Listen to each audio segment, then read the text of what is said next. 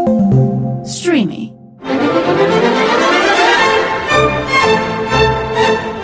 Χτύπα το κουδούνι με τον Πάνο Δήμα.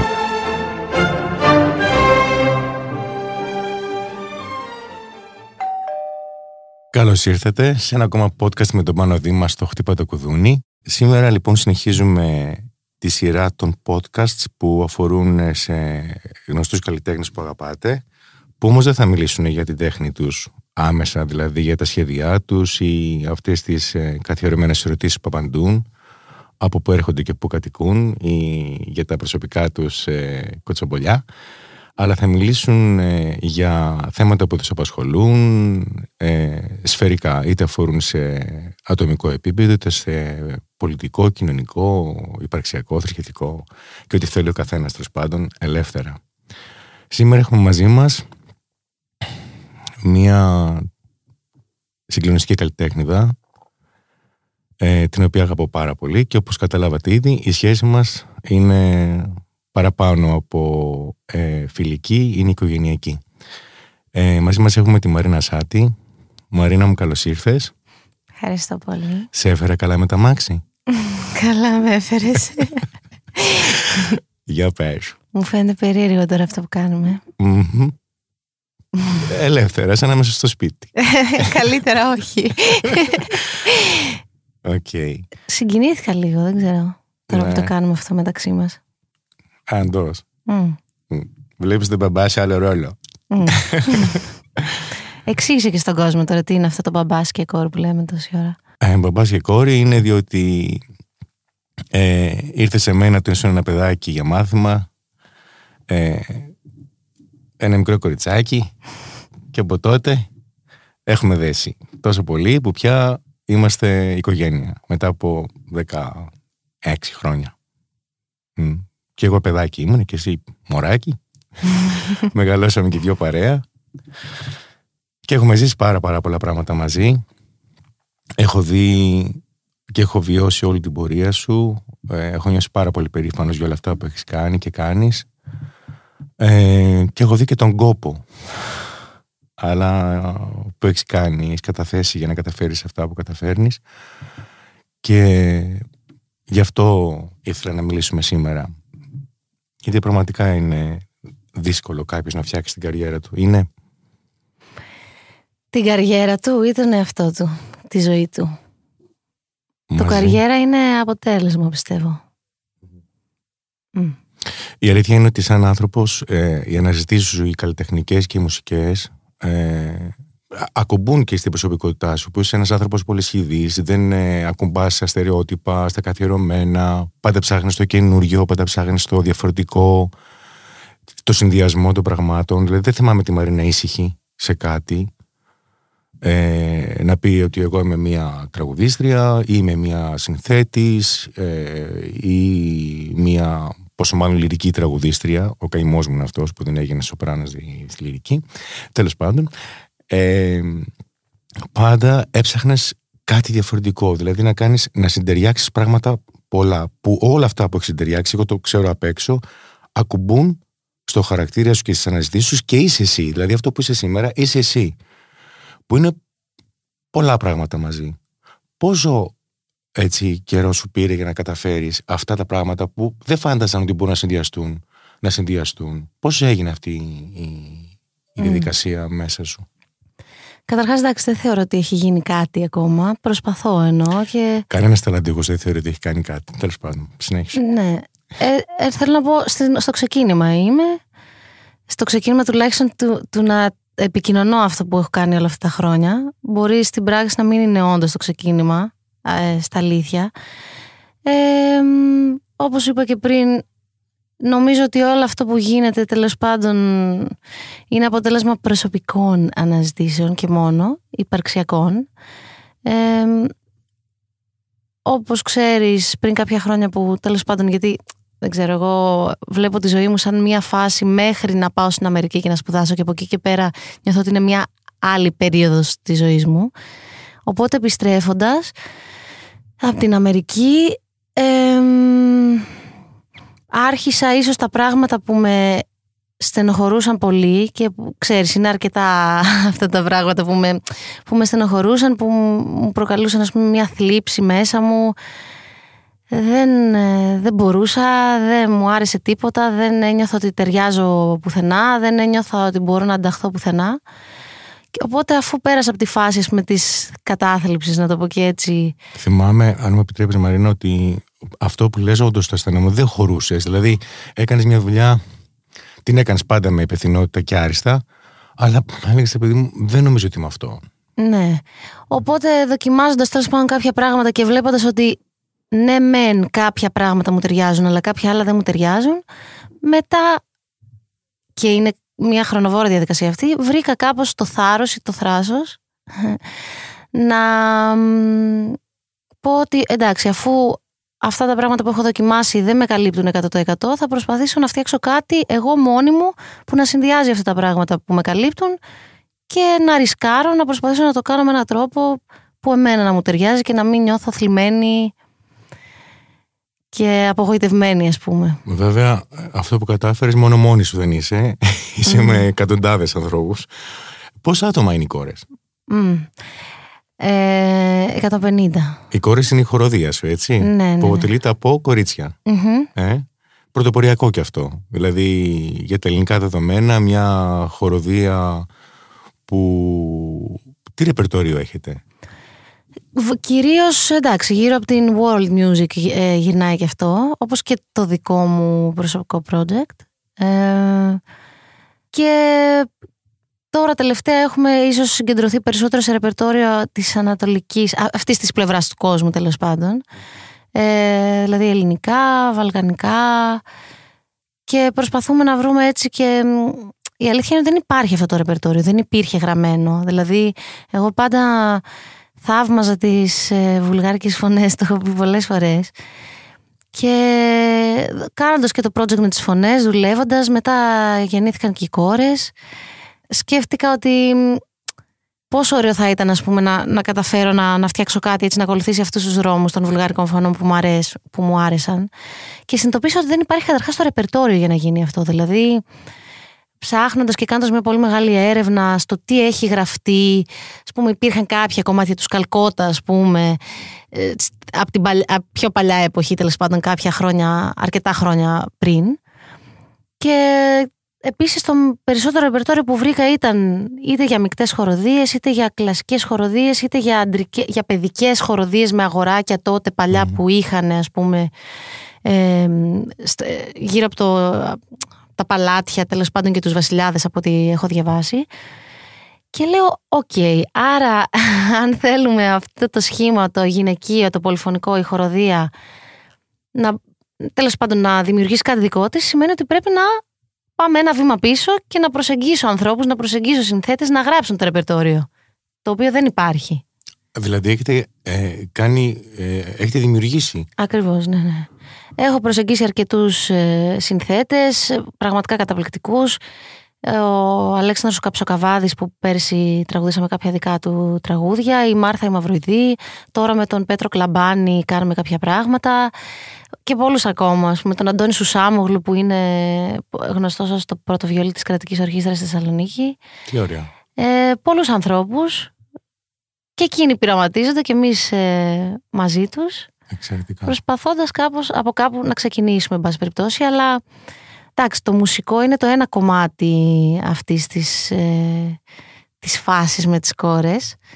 Ε, για μένα είναι, όπως και εσύ, τέλος πάντων, ακολουθώντας τα δικά σου χνάρια που κάπως είμαι η κόρη σου, κάπως έτσι βλέπω και την ομάδα αυτή με τις κόρες, δηλαδή στο κοινωνικό επίπεδο με συγκινεί πολύ και με ενδιαφέρει.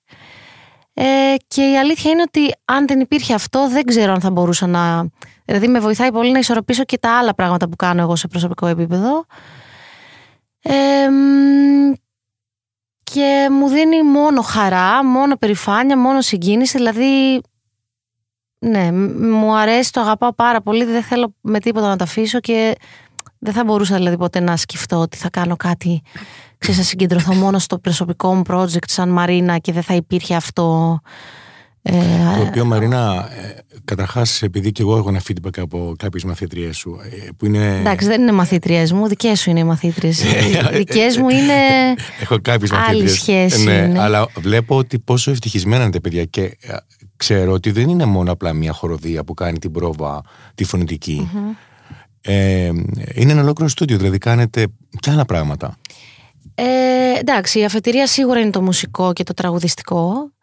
Ε, και όπως είπες εσύ, εντάξει, είμαι εδώ και αν, αν κάτι γνωρίζω ή κάποια συμβουλή ή κάποιους άλλους ανθρώπους που νιώθω ότι μπορούν να τους βοηθήσουν, κάπως έτσι δηλαδή και κάποιες κοπέλες από τις κόρες έχουν έρθει σε σένα. Εννοώ Αλλά ότι ταυτ- κάνετε και θέα. κάνετε και Ακριβώς, μαθα- ναι. Ταυτόχρονα όμως ασχολούμαστε και με α, τις υπόλοιπες παραστατικές τέχνες και με το θέατρο και με το χορό, ε, με το body percussion. Ε, η- ας πούμε η Αρετή και η Τιμή και η Κατερίνα Παπαδοπούλου παλιότερα μας έχουν δώσει και κάποια επιπλέον ας πούμε ε, σε- κάποια σεμινάρια παραδοσιακού τραγουδιού. Ε, ο Σωτήρης ο Ντούβας που είναι και ο ντράμερ που έχω εγώ στην πάντα μου και τον θαυμάζω πάρα πολύ βοηθάει τα κορίτσια με τη ρυθμική αγωγή και γενικότερα αυτή είναι, αυτός τουλάχιστον είναι ο δρόμος που εγώ ακολούθησα όταν ε, εκπαιδευόμουν τέλος πάντων πάνω σε αυτό και σπούδαζα.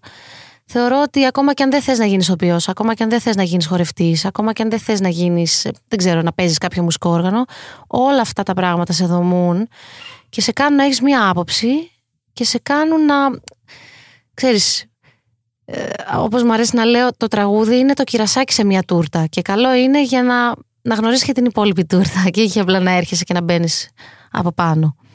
Οπότε αυτό είναι το μότο μου κάπως. Και η αλήθεια είναι ότι έχει προσελκύσει η ομάδα και συνέχεια έρχονται νέα μέλη.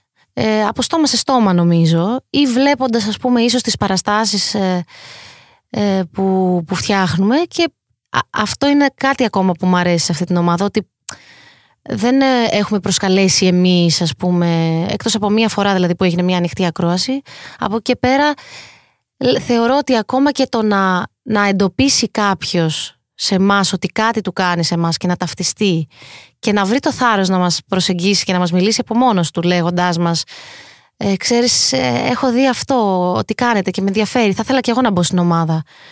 Ε, και αυτό θεωρώ ότι είναι κομμάτι της διαδικασίας οπότε έτσι γίνεται έτσι μπαίνουν ας πούμε, τα νέα μέλη είναι λίγο από στόμα σε στόμα Που είναι η καλύτερη διαφήμιση, αν με επιτρέπεις. και υπάρχει το εκπαιδευτικό κομμάτι, όπως σου είπα. Υπάρχει το κομμάτι της παράστασης, το οποίο επίσης εγώ στη δική μου προσωπική εμπειρία θεωρούσα ότι είναι σημαντικό κάπως να γεφερ- γεφυρωθούν αυτές ε, οι δύο φάσεις. Δηλαδή με θυμάμαι και μετά το πανεπιστήμιο, αλλά και μετά τα οδεία που προσπαθούσα κι εγώ σπάζοντας τα μούτρα μου, όπως ε, όλοι τέλος πάντων όταν ξεκινάνε σε ένα χώρο, να καταλάβω πώς όλα αυτά τα πράγματα που έμ- έμαθα σε ένα ασφαλές περιβάλλον ε, στο οδείο και στην τάξη και στο πανεπιστήμιο, πώς, πώς πραγματικά εφαρμόζονται. Οπότε, ε, τώρα εδώ θέλω να πω κάτι, Μμ. το οποίο ε, δεν το ξέρεις. οχ, Όταν ήσουν παιδάκι, 18-19, που ξεκινούσε να τραγουδάς σε ένα γνωστό χώρο, έχω έρθει σε μια πρόβα. μ, Και με πιάνει ο υπεύθυνος τέλος πάντων του, του, της μουσικής σκηνής και με έχει συστήσει εσύ και έρχεται και μου λέει ενθουσιασμένος, είσαι ο δάσκαλό της. Λέω μάλιστα. Μου λέει, τι είναι αυτό το παιδί. Ήρθε και μου είπε, ε, μπορώ να φτιάξω τις παρτιτούρες για όλη την ορχήστρα. Λέω ναι, αλήθεια. Εσύ τότε έκανες βέβαια νότερα θεωρητικά. Είχες πολύ μεγάλο έρωτα με, πάντα με την ε, θεωρία της μουσικής και την αρμονία και όλα αυτά. Πού είχε γίνει καλέ αυτό; Να το πω. Πες μου εμένα πρώτα θα σου πω. Ε, δεν θέλω τώρα. Ας σας Καλά, το πω ναι. μετά όταν πάμε να φάμε. Καλά, καλά. Λοιπόν, και λέω, κοίτα να δεις ρε παιδί μου. Δηλαδή, α, τότε κατάλαβα κι εγώ ότι το τραγουδίστρια και το μουσικός ε, ήταν σε ένα ίσο επίπεδο μέσα σου, πάντα. Ποτέ ίσο; Το μουσικός σου ήταν πάντα. Το μουσικός ήταν Και το παραπάνω. τραγουδίστρια δεν ήταν. Τώρα τελευταία προσπαθώ να εξοικειωθώ. Και έχω εξοικειωθεί. Είμαι σε καλύτερη φάση δηλαδή. δεν, δεν το συζητάω. Όχι, I, I identify ως ε, τραγουδίστρια. Αλλά εντάξει, δεν είναι αυτό και το ξέρεις. Δηλαδή και ε, δεν ξέρω τώρα ο κόσμος αν έχει εικόνα, αλλά επειδή και τα τραγούδια τα δικά μου εγώ τα γράφω και την παραγωγή και την ενορχήστρωση εγώ την κάνω. Δηλαδή, πώς να σου πω, και σε αυτό το δίσκο τώρα που έχω ετοιμάσει και που θα βγει σύντομα, ε, τρία χρόνια δούλευα πάνω σε όλο το υπόλοιπο και απλώς μία εβδομάδα στο τέλος όλων αυτών των τριών ετών μπήκα και στο στούντιο και τα τραγούδισα. Οπότε δεν θα μπορούσα να νιώθω περισσότερο τραγουδίστρια από όλο το υπόλοιπο που, που και με απασχολεί, ας πούμε, και με απασχολεί εννοώ και στο μυαλό μου, αλλά και στο χρόνο μου και μέσα στην ημέρα μου. Άρα, Μαρινά, όταν ε, κάνεις κάποια εμφάνιση. Ε, Καταρχάς, έχω δει και το ότι σε αρέσει να δουλεύεις ως με μπάντα. Δηλαδή, δεν θες να ξεχωρίζει τόσο πολύ το κομμάτι της φωνής, γιατί το εντάσσεις πάντα μέσα και στην τεχνολογία τελευταία. Παρότι έχεις μια συγκλονιστική φωνή και το γνωρίζουμε όλοι αυτό. Ε, Ο Πάνος τώρα βγάζει το άχτι του για το autotune. Κάθε φορά που βάζω autotune μου λέει γιατί βάζεις autotune; Μα από τόσο ωραία φωνή. και λέω μα το autotune δεν είναι μόνο για να κουρδίζει, είναι και εφέ. Ε, ναι, είναι, είναι ένα- έχει ένα εφέ, ήχο. αλλά κρύβεις αυτή την συγκλονιστική κρύβεις. μελένια φωνή που έχεις, την αγγελική. Δεν νιώθω ότι κρύβεις κάτι. Αντιθέτως κάνεις ένα statement και είναι μια καλλιτεχνική επιλογή όπως όλες οι επιλογές. Το αν θα βάλεις τύμπανα ή αν θα βάλεις πιάνο ή αν θα βάλεις κιθάρα. Είναι ένα ηχόχρωμο συγκεκριμένο, πιο ψηφιακό αν θες και πιο digital, το οποίο για μένα αυτή την εποχή που ζούμε είναι πάρα πολύ relevant και έχει κάτι να πει σαν καλλιτεχνική και αισθητική επιλογή και όχι επειδή ντε και καλά έχουμε την ανάγκη να βάλουμε το autotune για να κουρδίσει τη φωνή μας επειδή δεν ε, τραγουδάμε στον τόνο. ας Αυτό θέλω να σου πω. Δηλαδή, εσένα σε ενδιαφέρει πιο πολύ το αισθητικά ε, μουσικό αποτέλεσμα από τον εμφανιστής ως μια τραγουδίστρια που δείχνει τη φωνή της. Αυτό, αυτό είναι αυτό που, που μας λες και που έχω καταλάβει και εγώ. Δηλαδή, ενώ έχεις μια φωνή που αν την είχε μια άλλη θα έκανε τρεις κολοτούμπες κάθε πρωί που θα ξυπνάει και άλλες τρεις πριν κοιμηθεί. Εσύ; Ο δάσκαλός μου πώς φαίνεται τώρα, ε; δεν είμαι αντικειμενικός, συγγνώμη, δεν λέω την αλήθεια. Α, ευχαριστώ. Ε, εσύ παίρνεις, κάνεις πίσω το κομμάτι το σολιστικό σου προκειμένου να βγει ένα ε, μουσικό αποτέλεσμα αισθητικά τέτοιο που να σε ικανοποιεί. Δηλαδή το μουσικό αποτέλεσμα σε ικανοποιεί. Μα το σολιστικό, συγγνώμη, ε, έχουμε κάνει πολλές φορές αυτή τη συζήτηση. Ε, ένας χορευτής όταν βγαίνει στη σκηνή Μμμ. δεν ε, παρουσιάζει κάτι για να πάρει το βραβείο του, του πιο γυμνασμένου, δυνατού μη που υπάρχει εκεί έξω που μπορεί να κάνει. Δεν είναι, δεν είναι, δεν είναι άρση βαρών του πόσα βάρη μπορείς να σηκώσεις και όποιος σηκώσει τα πιο πολλά είναι ο νικητής. Μμμ. Ε, οπότε και εγώ δεν νιώθω, δηλαδή δεν, δεν πάμε σε κάποιο διαγωνισμό τεχνικής ας πούμε να δείξουμε τι μπορούμε να κάνουμε. Ε, μου φαίνεται τελείως ε, τέλος πάντων, δεν, δεν το βλέπω καθόλου έτσι εγώ.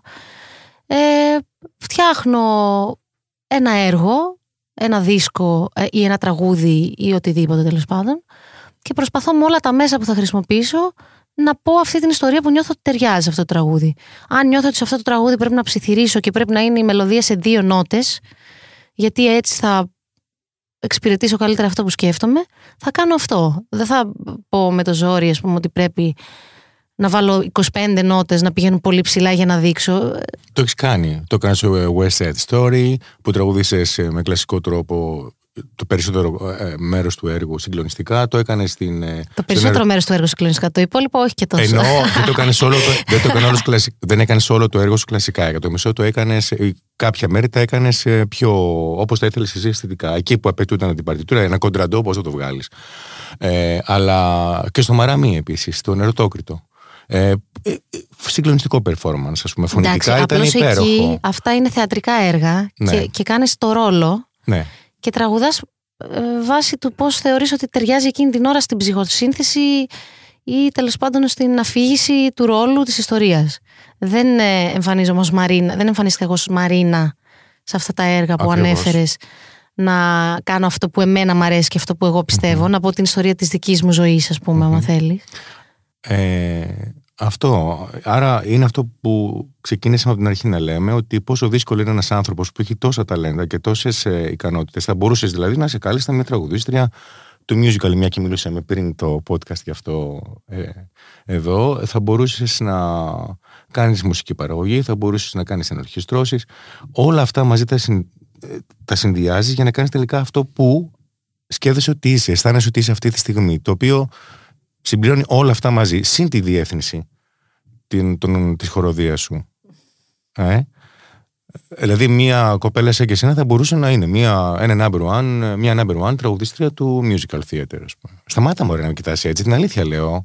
Όχι μόνο εγώ, όσοι έχουν δει το πιστεύουν αυτό το πράγμα. Ναι, αλλά τώρα τι, έχουμε έρθει εδώ να λέμε τι κάνουμε. Ο καθένας βλέπει τι κάνουμε και άμα Δεν το λέω κάπου γι' τον αυτό. ενδιαφέρει. Απλά θέλω να πω, ρε παιδί μου, ότι τελικά ε, εσένα σε Εντάξει, κοίτα, ενδιαφέρε. Αυτό με το θέατρο και με το musical που λες, γενικότερα δεν είναι κάτι που με ενδιαφέρει αυτή την περίοδο. Ε, ούτε παλιά δεν ξέρω τελικά αν με ενδιαφέρει αν είχα. Υπήρχαν πολλά πράγματα που έπαιρνα μέσα από αυτή τη διαδικασία και που έμαθα και που τα βλέπω και μπροστά μου αυτή τη στιγμή και πραγματικά δεν νομίζω ότι θα τα είχα μάθει σε κάποιο διαφορετικό περιβάλλον.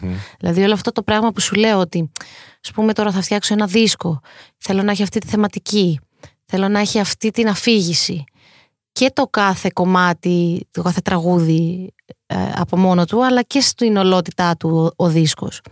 Ή ο τρόπος ας πούμε που σκέφτομαι ίσως και, και τον τρόπο που θα ενορχιστρώσω ένα τραγούδι ή και τις ιδέες για τα βίντεο που θέλω να βγάλω ή για, γενικότερα για όλο μου το project. Το ίδιο και για τις κόρες. Ε, εντάξει, πλέον εντάξει, κάνω και λίγα πράγματα σε σχέση με τα μουσικά, αλλά περισσότερο την καλλιτεχνική διεύθυνση έχω, γιατί είναι πολύ μεγάλο το σύνολο. Είναι πάρα πολλά τα project που τρέχουν παράλληλα. Μπορεί 5-6 ας πούμε τα, ταυτόχρονα. Οπότε κυρίως αυτό. Εντάξει, και είμαι και αρκετά τυχερή γιατί έχω συναντήσει καταπληκτικούς μαέστρους και καταπληκτικές μαέστρους βασικά ε, στις κόρες που συνεργαζόμαστε με την Ειρήνη Πατσέα, τη Χριστίνα Πουπάλου, τη Σιμέλα Ιμανουηλίδου. Ε, που έχουμε και τρομερή επικοινωνία δηλαδή. Ε, Πόσο οπότε... δύσκολο είναι να βρεις συνεργάτες, Μαρίνα; Mm. Που να ταιριάζεις ή να έχουν την ίδια αισθητική ή παρόμοια αισθητική μαζί σου; Κοίτα, στην αρχή δεν είχα καταλάβει τη σημασία αυτού. Και επειδή εντάξει, έχω υπάρξει και πολύ συγκεντρωτικός άνθρωπος και δεν ήξερα κιόλας ότι αυτό που σου λέω, ότι θα μπορούσα εγώ ας πούμε να κάνω αυτό το κομμάτι και μετά να έρθει ένας άλλος άνθρωπος να συμπληρώσει και να το πάρει από εκεί και κάτω. Αυτό αναπόφευκτα συνέβη ε, επειδή εντάξει μεγάλωσαν ε, τα πράγματα, εξελίχθηκαν και ήταν πρακτικά αδύνατο να το κάνω πια μόνη μου.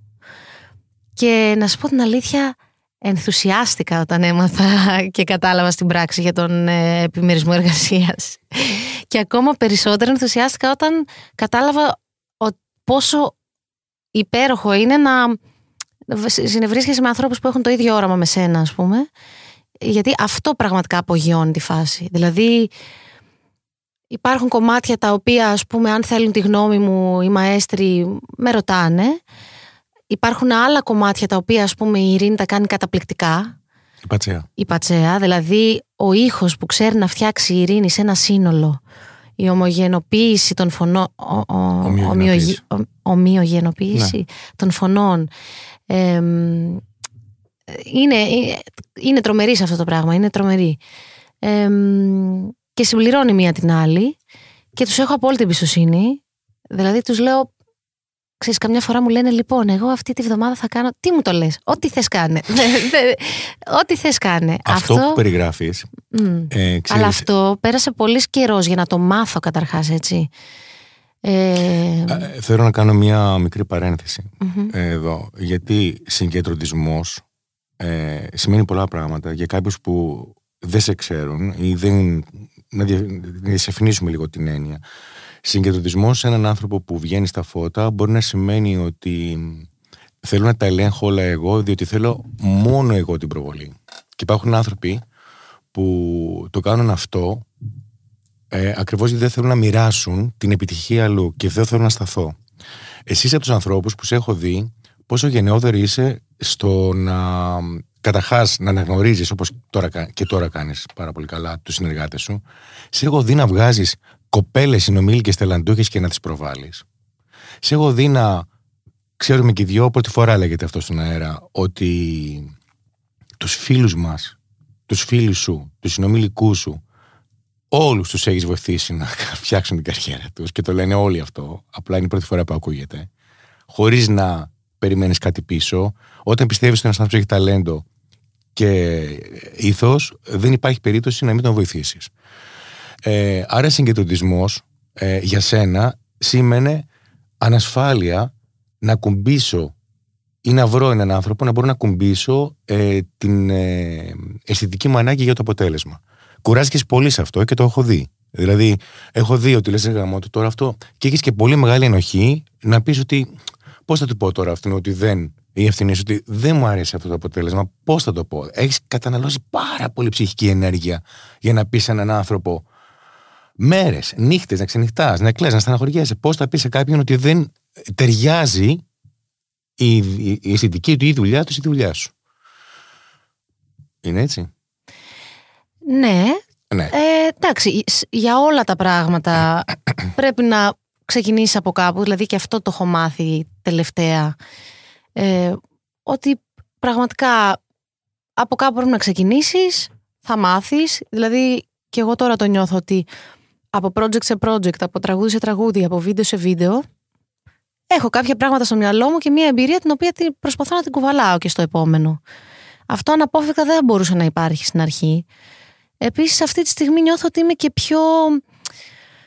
Ε, βλέπω από πριν. Δεν χρειάζεται να δοκιμάσω για να δω. Δηλαδή σε μια συζήτηση με έναν άνθρωπο ή σε μια συνάντηση χωρίς καν να δουλέψω, βλέποντας μόνο και μόνο αν βλέπουμε τα πράγματα με τον ίδιο τρόπο ή αν σε μια εικόνα βλέπουμε τα ίδια πράγματα. Μια εικόνα λένε είναι χίλιες λέξεις. Ποιες από αυτές τις χίλιες λέξεις βλέπεις εσύ και ποιες εγώ; Αν βλέπουμε άλλες εσύ και άλλες εγώ, τότε most likely και στην πράξη θα το βρούμε μπροστά μας αυτό.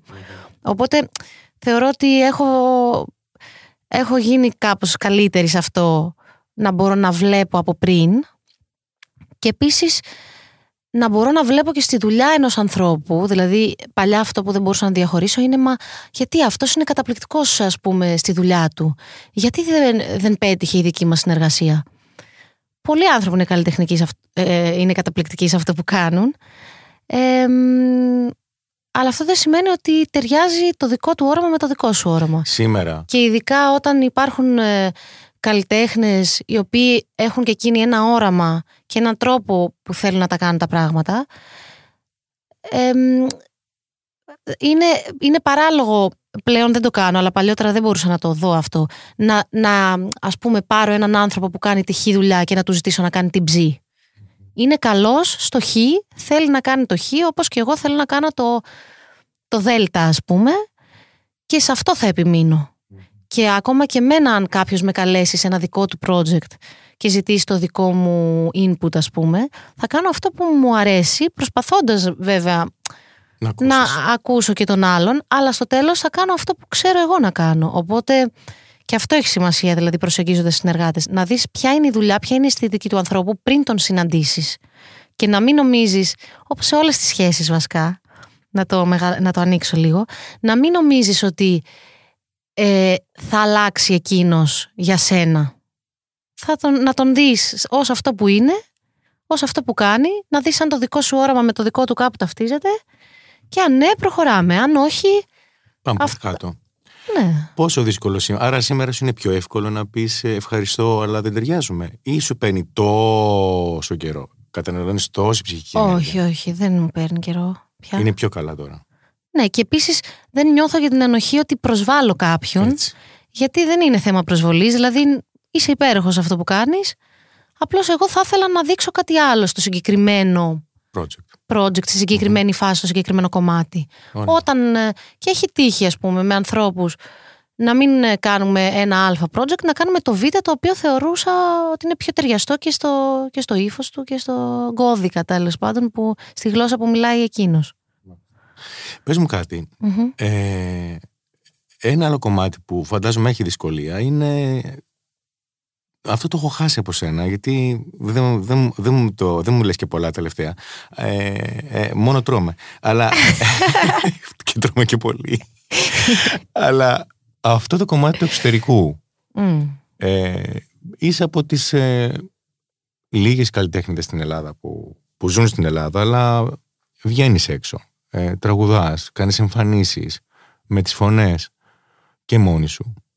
Ε, πόσο δύσκολο είναι για έναν Έλληνα να μπορέσει να υπάρξει έξω;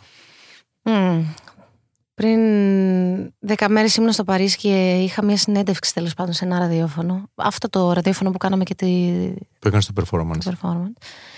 Και μου... Πώς λέγεται το performance, πώς μπορούμε να το βρούμε, γιατί ήταν υπέροχο. Radio Nova λέγεται αυτός ο σταθμος Και τέλος πάντων μου έλεγε δημοσιογράφος, ε, εντάξει τρομερός αυτός, πανέξυπνος δηλαδή, ε, μου λέει τέλος πάντων αυτή την ερώτηση που συχνά μας κάνουν πώς είναι να είσαι γυναίκα σε αυτό το χώρο σήμερα.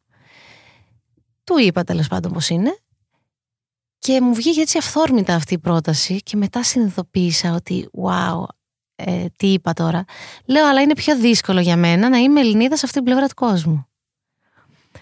Και συνειδητοποιώ ότι Σίγουρα και το μουσικό, εντάξει, και με, με ενδιαφέρει να, να ταξιδεύω και γενικότερα να ανοίξω έναν ε, καλλιτεχνικό διάλογο, ας πούμε. Δεν νομίζω ότι δηλαδή ο καλλιτεχνικός διάλογος, όπως ούτε ο κοινωνικός διάλογος, ούτε ο πολιτικός διάλογος έχει σύνορα. Τοπικά όρια, φυσικά. Ακριβώς. Οπότε κυρίως αυτό αναζητώ εγώ.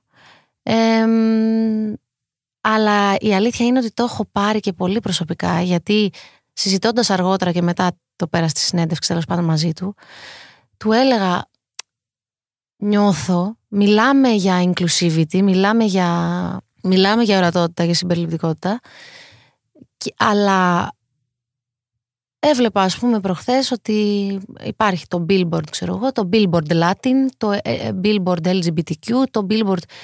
Και λέω, το Billboard ε, Eastern part of the world θα γίνει ποτέ ας πούμε. Υπάρχει μία εντάξει ευχή και κατάρα για μένα αυτή η πλευρά του κόσμου είναι τόσο πλούσια σε παραδόσεις, σε χρώματα, σε... Τώρα και όχι, όχι επειδή είμαι από εδώ και έχω ζήσει, έχω ταξιδέψει και στην Αμερική ζούσα και στην συνέχεια, ξέρεις ναι, και εσύ, δηλαδή το μισό μήνα είμαι εκεί και περισσότερο από το μισό. Δεν υπάρχει Εντάξει, δεν ξέρω. Εμένα μου αρέσει πάρα πολύ και νιώθω ότι υπάρχουν τόσα πολλά πράγματα σε αυτή την πλευρά του κόσμου που δεν έχουν επικοινωνηθεί. Δηλαδή και με τους συνεργάτες μου ή τους φίλες μου από τη Γαλλία ας πούμε, ή από την Αγγλία που τους λέω πράγματα για έθιμα, για εικόνες από εδώ και δεν τα ξέρουν και τρελαίνονται όποτε τους τα δείχνω. Και λέω αυτό ας πούμε. Πώς θα γίνεται να δοθεί ένα βήμα να μπει και αυτό το κομμάτι στο διάλογο, αυτό το κομμάτι του κόσμου στο διάλογο; Γιατί καλός ο κακός είναι οι αγορές εδώ μικρές, οι τοπικές αγορές μικρές.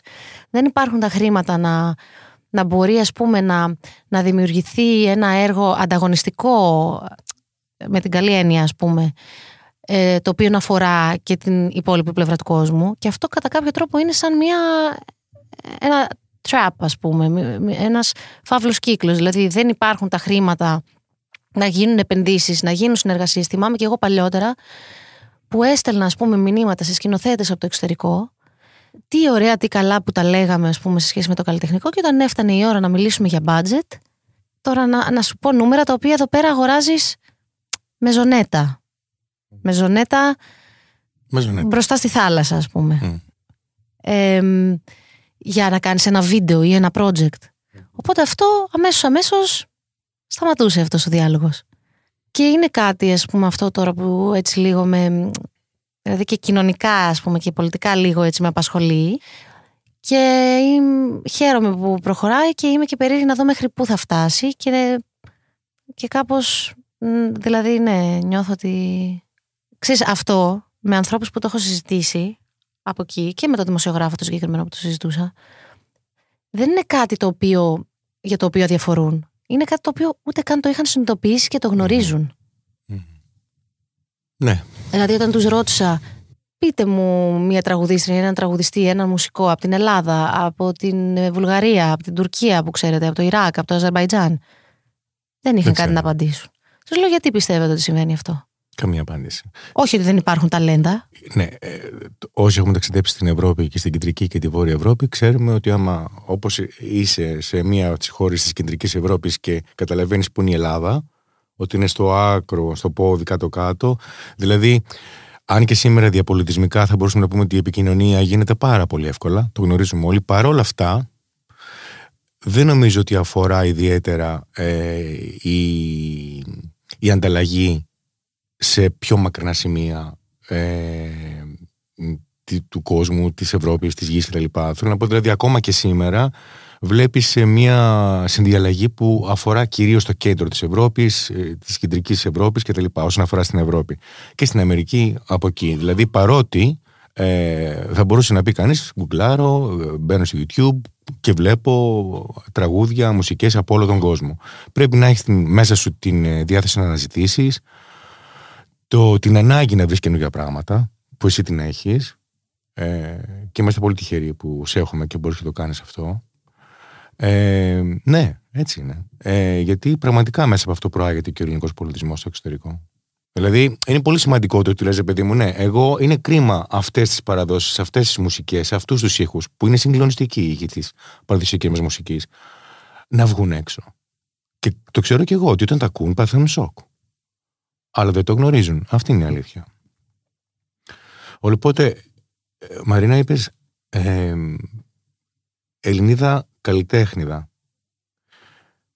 Θέλω να μείνω λίγο στο, ε, ε, στην πλευρά της γυναίκας δημιουργού, της γυναίκας που μπορεί να θέλει να στήσει, να φτιάξει την καριέρα της. Και έχω μάθει πολλά πράγματα, ξέρεις, μέσα από σένα και είναι η πρώτη φορά που το λέω και σε σένα.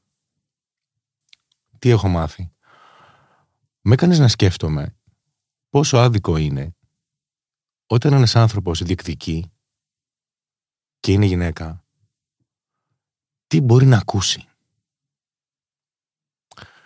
Ε, το έχω δει αυτό και δεν με ενδιαφέρει τι θα πούν αν το ακούσουν και τα λοιπά όσοι το ακούσουν, αλλά είναι αλήθεια. Σε έχω δει να μιλάς και έχω δει τι μπορεί να εισπράξεις, ας πούμε, στη διεκδίκηση κάποιων πραγμάτων. Και σκεφτόμουν την ώρα εκείνη που σ' άκουγα μπροστά μου να μιλάς, αν το έλεγε ένας άντρας αυτό, τι θα του λέγανε, ρε φιλέ. Τίποτα δεν θα του λέγανε. Τίποτα. Θα το λέγανε ένα τύπο που έχει γκάτς, ας πούμε, και ξέρει να τα λέει και ξέρει να διεκδικεί. Μόλις μια γυναίκα πάει να το κάνει αυτό, θα πούνε τι φάση, από πού και που τώρα η, η, η, το κομμενάκι, ας πούμε, έχει και λόγο και άποψη και θέλει να μιλήσει και θέλει να διεκδικήσει και να πετήσει, τι φάση. Αυτό σκέφτονται, ακόμη και σήμερα. Και το έχω δει. Και μέσα από αυτή τη διαδικασία, ειλικρινά σου μιλάω, κάθεσα και σκέφτηκα τα δικά μου στερεότυπα, αν θες και τις δικές μου έτσι, σε εισαγωγικά ρατσιστικές επιρροές, ε, επειδή έχω μεγαλώσει σε αυτή τη χώρα και στην ηλικία που είμαι, παρότι ξέρεις πολύ καλά. Σε αυτόν τον κόσμο θα έλεγα, δεν ξέρω αν είναι η χώρα ναι, το πρόβλημα. Ναι, σε αυτόν τον κόσμο. Έτσι, σε αυτόν τον κόσμο. Διορθωσέ με, εγώ μένω εδώ, από εδώ, εδώ υπάρχουν αλληλεπιδρό, εδώ, σε αυτή τη γλώσσα έχω διαμορφώσει τα δικά μου έτσι, κομμάτια, τα συντηρητικά ή σκληροπυρηνικά, που θεωρούσα ότι δεν έχω μεταξύ. Θεωρούσα ότι δεν έχω και με ξέρεις πώς είμαι σαν άνθρωπος, έτσι, σε σχέση με τα κομμάτια αυτά. Πόσο παλεύω και πόσο αγωνίζομαι. Αλλά έλεγα μέσα μου, ρε, εσύ, δεν γίνεται. Υπάρχει διαφορά στην αντιμετώπιση. Πώς το έχεις βιώσει αυτό, Κοίτα, επειδή ως γυναίκα αυτό προσδιορίζομαι, αυτό έχω ζήσει, δεν ξέρω. Ξέρεις, πολλές φορές λέγαμε πώς θα ήταν αν είχες άλλες γονείς. Δεν ξέρω. Δεν ξέρω πώς είναι να είσαι άντρας. Δεν ξέρω τι θα μου λέγανε αν... Και επειδή ο καθένας από εμάς είναι και διαφορετικός. Δηλαδή, αν ένας άντρας φαντάζομαι ότι έλεγε μπουρδες, θα του λέγανε τι λες. Δεν ξέρω αν θα έλεγαν σε έναν άντρα ότι έχεις δίκιο μόνο και μόνο επειδή είναι άντρας. Αντίστοιχα, αντιδράσεις που μπορεί να έχω συναντήσει εγώ δεν ξέρω αν είναι επειδή έχει να κάνει με αυτό που λέω ή με αυτό που προτείνω ή με τον τρόπο που το προτείνω ή με το τι είμαι γυναίκα. Δεν ξέρω, δεν ξέρω να σου πω. Ε, δεν, δεν ξέρω. Mm. καλύτερα. Mm. Ίσως κάνει πιο ήρεμη αυτό. Εγώ που τα βλέπω απ' έξω όμως, ε, πραγματικά ε, πολλές φορές μπαίνω στην, ε, στην θέση να ε, να σκεφτώ ότι υπάρχει διαφορά στην αντιμετώπιση. Καλά κάνεις και δεν το έχεις συνειδητοποιήσει. σω να φρίκαρες περισσότερο με τη διαδικασία. Εγώ το παρατήρησα απ' έξω, δεν το είχα έτσι σημειώσει ή τονίσει ποτέ. Ακριβώς για να μην τραχθεί παραπάνω από αυτά που αντιμετώπιζες σε διάφορες φάσεις της ε, καριέρας σου. Αλλά ήταν μια δική μου παρατήρηση που τη μοιράστηκα μαζί σου εδώ ε, on air. αν, αν μιλήσουμε έτσι για Σεξισμό. Ε, τέλος πάντων, ε, αυτή την αίσθηση, να σου πω εγώ ότι θυμάμαι πολύ Ε, το οποίο όμως με δουλειά το κέρδισα. Θυμάμαι την ανασφάλεια που ένιωθα ως τραγουδίστρια απέναντι στους μουσικούς. Στην αρχή ξεκινώντας. Ε, ένιωθα ότι με βλέπουν σαν τραγουδίστρια, ότι δεν με υπολόγιζαν ίσως, ξέρεις, με έβλεπαν σαν τραγουδίστρια και λέγανε εντάξει θα συνεννοηθούμε τώρα εμείς η μουσική μεταξύ μας και έλα εσύ και πες τα. Αυτό με δεν το νιώθω καθόλου αυτό το θυμάμαι ας πούμε έντονα να είναι κάτι που με απασχολεί Δηλαδή και σε φάση που ήμουν μαθήτρια ας πούμε και που αν θυμάσαι είχα και μια, ένα γκρουπ που έπαιζα με τους καθηγητές μου και ένιωθα τρομερό δέος. Ε, είχαμε ένα jazz τρίο. Ναι, το θυμάμαι. Και έλεγα καλά τώρα εγώ παίζω με αυτούς τους ανθρώπους. Είχα τρομερό άγχος και ανασφάλεια ας πούμε αν, αν θα μπορέσω να ανταβεξέλθω ας πουμε και να, Ναι, και να, ίσως να τους πείσω ότι καλά κάνανε ας πούμε, και με επέλεξαν. Αυτό ήταν ένα άγχος που είχα πολύ. Τώρα εντάξει δεν το νιώθω αυτό. Ε, αυτό με το γυναίκα δεν ξέρω και εσύ, εσύ ίσως το βλέπεις καλύτερα που με βλέπεις απ' έξω.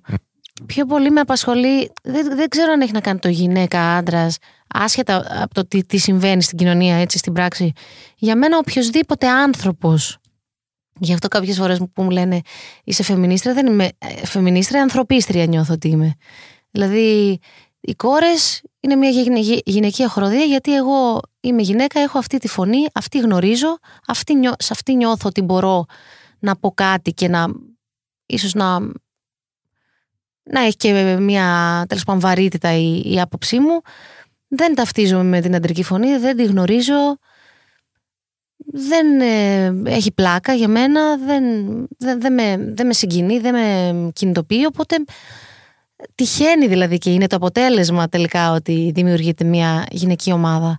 Για μένα όμως σημασία έχει οι άνθρωποι, όλοι οι άνθρωποι, όταν θέλουν να πούν κάτι να τους ακούνε, όταν θέλουν να φτιάξουν κάτι να μπορούν να έχουν πρόσβαση σε όλα, σε όλα τα, τους πόρους και τα μέσα για να το πούν ναι, αυτό.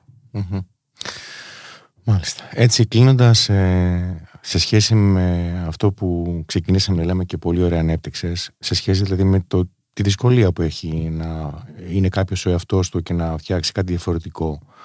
Ε, δεν μας αρέσουν ούτε εμένα ούτε σε συμβουλές, το ξέρω ότι τα συγχαίνεσαι, αλλά σε ένα παιδί που ξεκινάει τώρα, τι θα του λέγεις να προσέξει ή που θα έπρεπε να επικεντρωθεί; Ένα πράγμα νομίζω μόνο, γιατί δεν υπάρχει κάποια συνταγή και δεν υπάρχει κάποιος δρόμος. Ο καθένας πρέπει να βρει το δικό του δρόμο για να τον ακολουθήσει. Ε, και αυτό είναι και το δύσκολο. Ε, να ανακαλύψεις ποιος είναι ο δικός σου δρόμος και η δική σου πορεία, ας πούμε. Αυτό που θα έλεγα είναι υπομονή. ε, και εγώ τώρα αργότερα το κατάλαβα αυτό, ότι δεν, ε, το αποτέλεσμα τελικά δεν είναι ας πούμε ε, μία κίνηση ή μία εμφάνιση ή μία κακή εμφάνιση, μία λάθος επιλογή που αργότερα μπορεί να φανεί λάθος δεν επηρεάζει. Ίσα ίσα ότι αυτά είναι μικρά μικρά μικρά κομματάκια της πορείας τα οποία όλα μαζί αν τα ενώσουμε τελικά είναι, είναι η, η, η πορεία μας. Οπότε θα έλεγα υπομονή, δεν είναι ανάγκη να ενδίδουν σε πράγματα θεωρώντας ότι όλο, όλο τους το μέλλον εξαρτάται ας πούμε από αυτό, αυτή την πρόταση ας πούμε, την, ε, που μπορεί να σου έχει γίνει και ότι αν δεν μπει ναι σε αυτό ή αν δεν πάει καλά ας πούμε. ή αν δεν πάει καλά αυτό θα σε επηρεάσει στην πορεια ε, και να, να, το, να κρατήσουν ας πούμε, τον εαυτό τους ίσως και τις επιλογές τους ως, ως πολύτιμες και δεν είναι ανάγκη να ενδίδουν στα πάντα. Μέχρι να νιώσουν ότι είναι το σωστό και αυτό που τους ταιριάζει. Γιατί καλύτερα και είναι και δική μου προσωπική ιστορία αυτή. Θεωρώ ότι, εντάξει, σε σχέση με άλλους ανθρώπους που το έχουν κάνει, ξεκίνησα σε μεγαλύτερη ηλικία εγώ. Ε, αλλά νιώθω ότι έτσι έπρεπε να γίνει γιατί σε εκείνη τη φάση είχα την αντίληψη και τη δύναμη να το κάνω με τον τρόπο που ήθελα. Αν το είχα κάνει νωρίτερα με άλλο τρόπο, δεν ξέρω πόσο εύκολο θα ήταν να το ανατρέψω και μέσα μου αλλά και για, στα μάτια του υπόλοιπου, υπόλοιπου κόσμου, ας πούμε. Σε ευχαριστώ πάρα πολύ. Ε, πριν κλείσουμε, ήθελα να σε ρωτήσω κάτι. Πας συχνά στη Γαλλία, έτσι δεν είναι; Ναι, να σου φέρω κάτι. Ναι, θα ήθελα. Ξέρεις, είχα φέρει κάποτε κάτι πορσελάνες από το Μομπελιέ, τις οποίες έσπασες. Μπορείς να μου τις αντικαταστήσεις κάποια στιγμή; Τη μία από τις δύο είχα σπάσει και στη κόλλησα, αν θυμάσαι. Στο κόλλησα το ποτηράκι. Εντάξει, σε ευχαριστώ πολύ. Πάμε να φάμε τώρα. Πάμε, πάμε. Ευχαριστώ Μαρίνα μου. Ευχαριστώ εγώ.